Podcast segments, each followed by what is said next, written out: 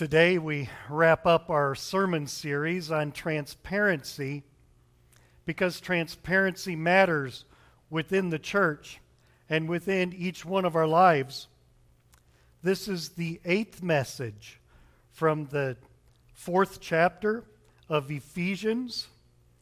We've broken it down into small pieces, and today's piece is verse 29 through 32. I would recommend you open your Bible to that part and just let God speak to your heart and soul as He talks to us about how forgiveness matters in our lives.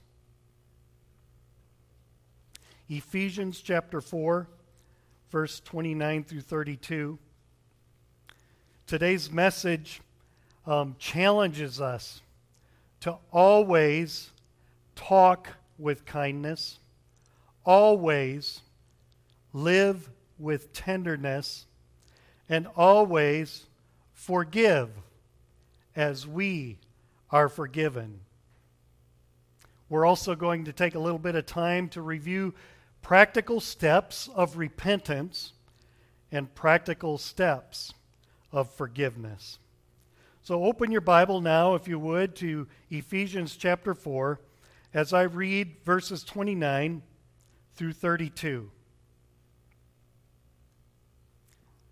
Do not let any unwholesome talk come out of your mouths, but only what is helpful for building others up according to their needs, that it may benefit those who listen. And do not grieve the Holy Spirit, with whom you were sealed for the day of redemption. Get rid of all bitterness, rage and anger, brawling and slander, along with every form of malice. Be kind and compassionate to one another, forgiving each other, just as in Christ God forgave you. Wow. I want to break this down verse by verse and at least get the high points. So verse 29, we learn that the muscle of transparency is in our tongue. The muscle of transparency is in our tongue. So we are told to talk with kindness. Unwholesome talk just tears people down. We hear this frequently in Scripture, and here it is in Ephesians chapter 4, and you can see it again in Ephesians chapter 5, verse 4, where it says that foolish talk and coarse joking are out of place. Coarse joking is a way of speaking about someone in an unfavorable manner. We are called to be better than that. Our joking is typically at someone else's expense. That's what a joke is all about. Even if the person is not present, it sends a strong message. The message is showing how the joker values themselves over the expense of someone else. If we happen to be the target of the joke, or a member of the group that's being joked about, it can undermine our sense of self-worth and our commitment to the person that's telling the joke. I have always seen joking as a subtle art of intimidation and one-upmanship. Perhaps it's because I was joked about a lot. It makes my skin crawl when I hear somebody doing it. In our American culture, joking is seen, at least by the one making the joke, as a way to show their individualism with no regard for the price being paid by the one being made fun of. The joker, consciously or unconsciously, is making the joke part of their winning strategy. The strategy is to intimidate, to put down, to best others by discounting them and their position or their opinion or their performance. Oh, she knows I'm just joking. Why? Why would you do that to her? This may sound harsh, but this is what God's Word calls us to today. Foolish talk and coarse joking are out of place. There is no place in the church, there is no place in a mature Christian's life to belittle another person through joking. That's the first part of verse 29. And then the second part of verse 29 talks about some helpful talk. It says the muscle of transparency is in our tongue. Just as unwholesome talk tears people down, helpful talk can build people up. Talk with kindness. In my mind's eye, I see Jesus. Jesus is being associated with kindness. I see Jesus as the kindest, most gentlest person who has ever graced this earth. When people talk kind to me, I sense the presence of Jesus. Think about how Jesus dealt with sinners. He did it with kindness. The woman at the well in John chapter 4, Jesus talked with kindness. Whoever drinks the water that I give, Jesus says, will never thirst. Indeed, the water that I give will become in you a spring of water welling up to eternal life. The woman caught in adultery, Jesus talked with kindness. If any one of you is without sin, let him be the first one to throw the stone. The paralyzed man that was lowered down from the roof by his friends and in front of Jesus because the crowd blocked their way. In Luke chapter 5, when Jesus looked up as they were lowering this man, he saw their faith and he spoke with kindness. Friend, your sins are forgiven. Get up and take your mat and go home. The woman that anointed Jesus in Bethany with that very expensive perfume, and then she was harshly rebuked by the indignant people that were there. But Jesus spoke with kindness. Leave her alone. Why are you bothering her? She has done a beautiful thing to me. Think about how Jesus dealt with the demanding crowds that pushed and tried to get close to him. He did it with kindness. He never seemed to be irritated with the pushing and the shoving that was going on all around him. Jesus talked with kindness. In Matthew chapter 9, when he saw the crowds, he had compassion on them because they were harassed and they were helpless, like sheep without a shepherd. Then he said to his disciples, "The harvest is plentiful, but the workers are few. Ask the Lord of the harvest, therefore, to send out workers into his harvest field." Think about how Jesus dealt with the sick. He did it with kindness. The kindness toward those who were physically afflicted. Jesus was up at late hours of the night, ministering and healing to those who had come to him for his touch. Jesus talked with kindness. Can't you just see him touching with kindness and him speaking these kind words? Your faith has healed you. The muscle of transparency is in our tongues.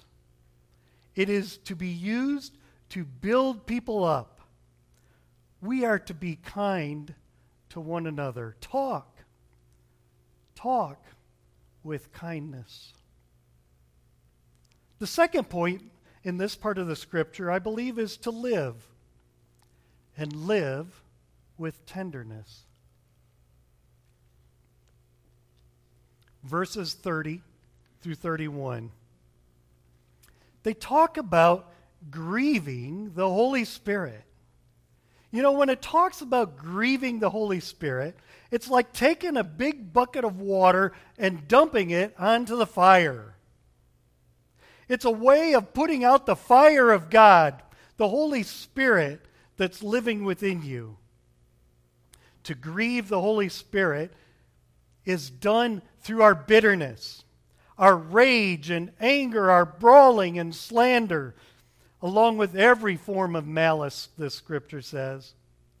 But to live with tenderness is to live with the full power of the Holy Spirit of God living in you.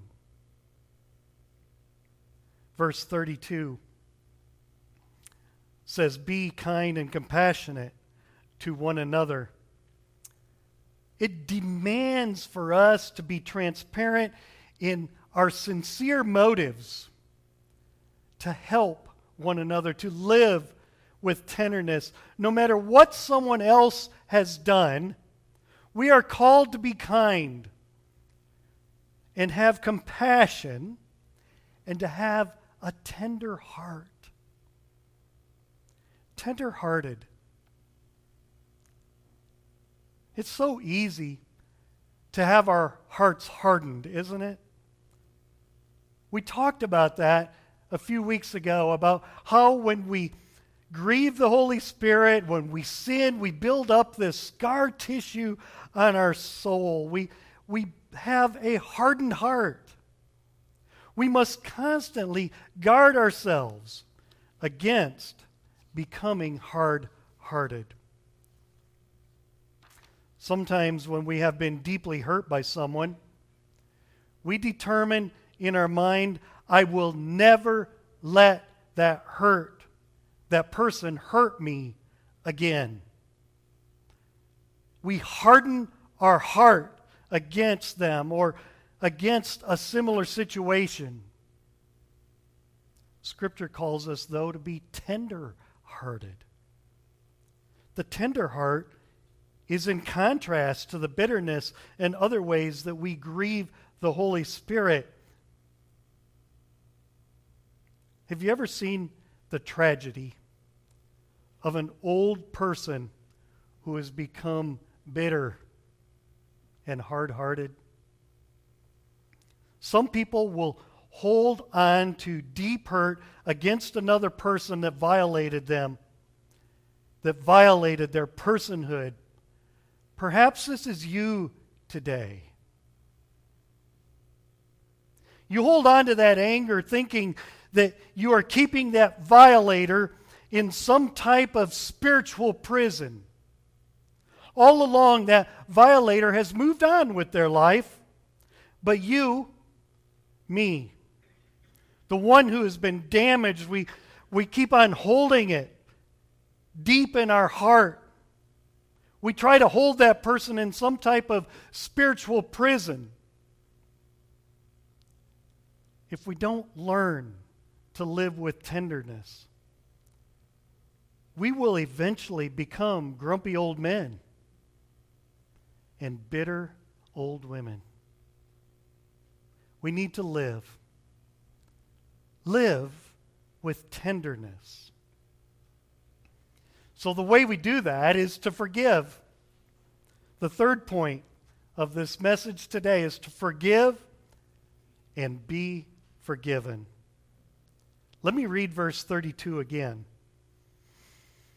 Be kind and compassionate to one another, forgiving each other, just as in Christ God forgave you.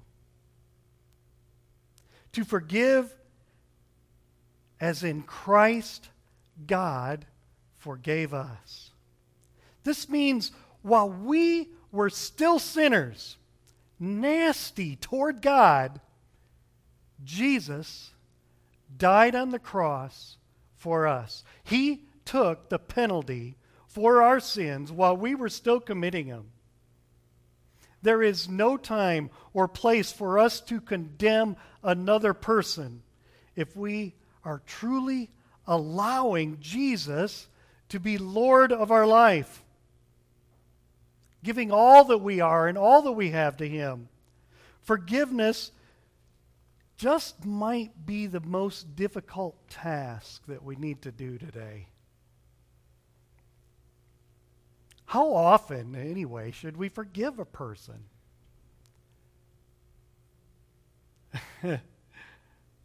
You know, let's be honest. Could we even do what Peter suggested to Jesus? He said, Jesus, should we forgive 7 times? It's hard, isn't it? But Jesus answered Peter and said, oh, no, not 7 times, but 70 times 7. In other words, you are to forgive somebody every time that they fall, just as in Christ God has forgiven us. 70 times 7. Christians are called to forgive an infinite number of times because that's the number of times that God has forgiven us. When a Christian fails to forgive, we are out of line with the infinite forgiveness of God. What if we did not forgive? Who do you think suffers the most? The guilty party or us? The one who refuses to forgive.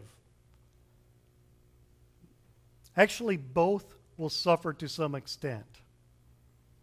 If you are on the end of being the guilty party, the perpetrator, it's important to know that you have been forgiven. You should seek forgiveness through repentance. If you don't, it leads to neurotic behavior. Neurotic behavior patterns can develop from a guilty conscience. So I want to remind you of the steps to repent today. The first step is to acknowledge your sin. Before we can repent, we need to acknowledge that we have done wrong. Our sin must become real to us. It must become a burden to us, a weight on our shoulders that we no longer desire to carry around. Because if we do continue to carry this around, we cannot live by the Spirit of God. Godly sorrow needs to weigh heavy on us. We need to view our sin the way God is viewing our sin. It is repugnant, it is unacceptable, and it is incompatible with the kingdom of God. So we need to acknowledge that we have sinned. And then we need to confess our sin. 1 John 1:9 says we need to confess our sin before God. If we confess our sin, He is faithful and just to forgive us our sin and to cleanse us of all unrighteousness. When we do that, the Holy Spirit is no longer grieved, but we have the Spirit of God living within us. And then, we should also consider confessing our sin before others. James chapter 5, verse 16 says, therefore, confess your sins to each other and pray for each other so that you may be healed. So we acknowledge our sin, We confess our sin. And then the third thing for repentance is to turn from your sin. Repentance is turning our back on that sin and not wanting to do it anymore. It sounds easy enough, doesn't it? But when we try to continuously do this on our own personal strength, it can't be done. Turning from sin is accomplished by God through His help, through the filling of the Holy Spirit when we confess our sins to Him. Then we have the strength to do it. Repentance is stopping whatever we have been doing that is displeasing to God. Repentance is choosing God's way instead of our flesh way. Regardless of what sin you have committed. I mentioned this last week. One of the falsehoods in churches is we try to say, this sin is worse than this sin. No, regardless of what sin you have committed, you can repent right now by telling God in your heart. You can confess, and He is faithful and just to cleanse you of all unrighteousness. Now this evening at 6:30 p.m., you are welcome to come to our solemn assembly. We can confess our sins, and we can take many of these burdens that are on our shoulders, like guilt and shame. Whatever it is that you're carrying around this evening, we will put at the foot of the cross, and we will put it back to God and let Him take care of it. May it be a time of quiet gathering. There will be no electronics. There will be no recording. There will be no music unless someone breaks out in singing, which would be all right. But may it be a time of quiet gathering for reflection, for prayer, for God's Word, for repentance, forgiveness, and renewal. So the third step in repentance is to turn from your sin. And then the fourth step is to choose holiness every moment of every day. Just because we repent does not mean that we do not have that temptation to sin anymore. We need to choose holiness. We need to choose a righteous way of life. We need to guard our heart. We need to guard our eyes. We need to guard our ears and our temptations of mind each and every day. This may include who we see, where we go. It may include who we invite into our home. It may involve the music that we listen to or the social media that we look at. You know what your temptation is. Control it daily through the power of the Holy Spirit by choosing holiness. Repentance is imperative to live a healthy Christian life. But it is equally important for us to forgive. The one who holds anger and hate in their heart against the guilty perpetrator typically suffers the most. A bitter heart can even be dangerous to our physical well-being. A bitter heart actually creates chemicals to be released into your body, which begin to eat at the walls of your stomach. Can you say ulcer? So, what are the steps to forgiveness? First, we need to remember. Forgiveness comes through the blood of Jesus Christ. If you are struggling to forgive someone who hurt you, pause and remember the depth of the forgiveness that God has for you. Think about the magnitude of God's mercy and His grace on your life as Jesus was nailed to the cross and bled for you. Think about Jesus. And think about the gift of forgiveness.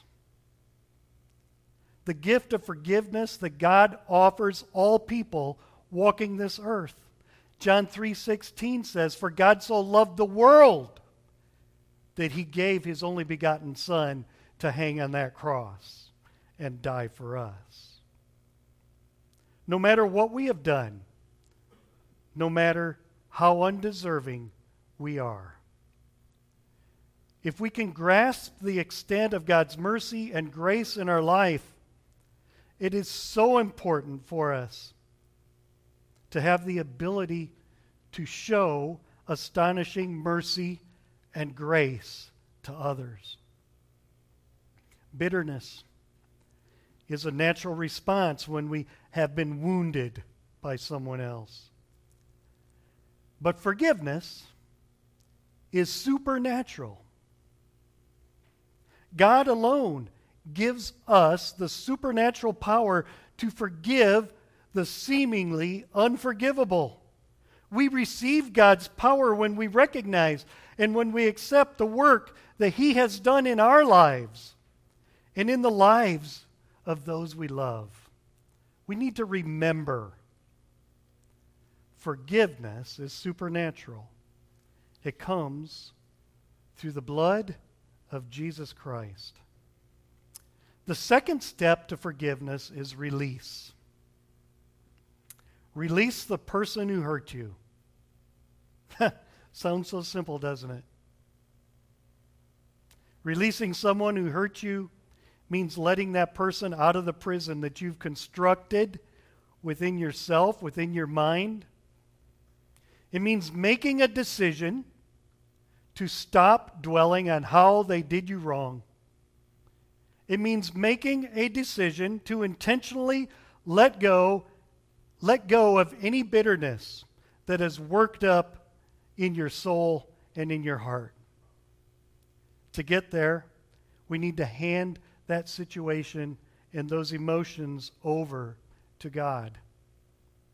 We need to trust God to deal with the improper acts of the other person. He is much better equipped at handling these things than we are. Once you intentionally release your offender, you will receive such a huge sense of peace and comfort. You'll feel like the weight has been lifted off of your shoulders. You can almost walk on water. But this step is not an easy step, is it? We hold on to hurt because it can make us feel as if we are paying that person back and maybe that we have a little bit of control here at least. But you're really not. Harboring the anger and bitterness does not do anything except allow that situation to continue to hold you hostage, to wreak havoc on your life, physically, emotionally, and spiritually. While you may not feel like releasing that person that caused you pain, understand that this step is a proactive choice that we need to make rather than a feeling. The choice necessary for your own healing and future well-being. Release. Release that person that hurt you. It is not our responsibility to punish them. In fact, we get in the way of God's punishment for them because He needs to deal with us because we haven't yet learned how to forgive. Release them into God's hands. And the third step of forgiveness is reestablish. We need to reestablish a new normal in our relationship. Forgiveness and reconciliation are not the same thing. Forgiveness is a requirement for moving past pain in a healthy way, but reconciliation must be considered on a case-by-case basis. In fact, some cases will never reach reconciliation. Have you considered that before? Can I really forgive and not reach reconciliation? It's important for us to know two words, reconciliation and conciliation. Reconciliation is the restoration of a friendly relationship. Conciliation is an amicable settlement without anger. Verse 32 says, "Be kind and compassionate to one another." You can do your part by remembering how much you have been forgiven, by releasing the other person, and by doing what you can to prayerfully reach reconciliation or conciliation in your relationship. Keep in mind that some relationships cannot and should not be reestablished. For example, do not reconnect in a relationship that may cause you additional personal harm or expose you to any kind of emotional or physical danger. Be wise. Forgiveness does not require putting yourself back in an unsafe, questionable situation. Reestablish a new normal in your relationship. If we are going to avoid bitterness and all its negative effects, we need to become good forgivers. We need to repeat this process often in our lives. Many times throughout our lives, we are going to need to forgive somebody else. Practice generous forgiveness every chance that you get. Forgive. Forgive and be forgiven, because forgiveness matters. So, quick review on these verses. We need to talk with kindness. The muscle of transparency is our tongue. We need to live with tenderness. Live with the full power of God's Holy Spirit living within you. And forgive, and be forgiven. The steps of repentance, again, is to acknowledge our sin, know that what we have done is repugnant, unacceptable, and incompatible with God's kingdom. Confess our sin to God, and He is faithful and just to forgive us our sins and cleanse us of all unrighteousness. And consider forgiving to one another. Turn from sin with God's help. Stop doing it, right? Choose holiness every day when you wake up. Choose to walk with Jesus. And the steps of forgiveness is to remember. Remember our forgiveness through the blood of Jesus Christ. Release the person who hurt you. Leave that person in God's hands. And the third part of forgiveness is to reestablish. Reestablish a new, healthy relationship. Forgiveness matters. Let's pray. Most gracious Heavenly Father, we thank you, surely, for what you've done for us. Even sending your only Son to die on the cross for us. What an amazing grace you've shared with us, and had mercy on us. For those that don't know this mercy and grace, may they consider accepting Jesus Christ as their Lord and Savior today. If they don't know how, may they seek me out after this service so that we can pray together and come before your throne and accept this good life that you have for each one of us, a life eternal. In Jesus' name, amen.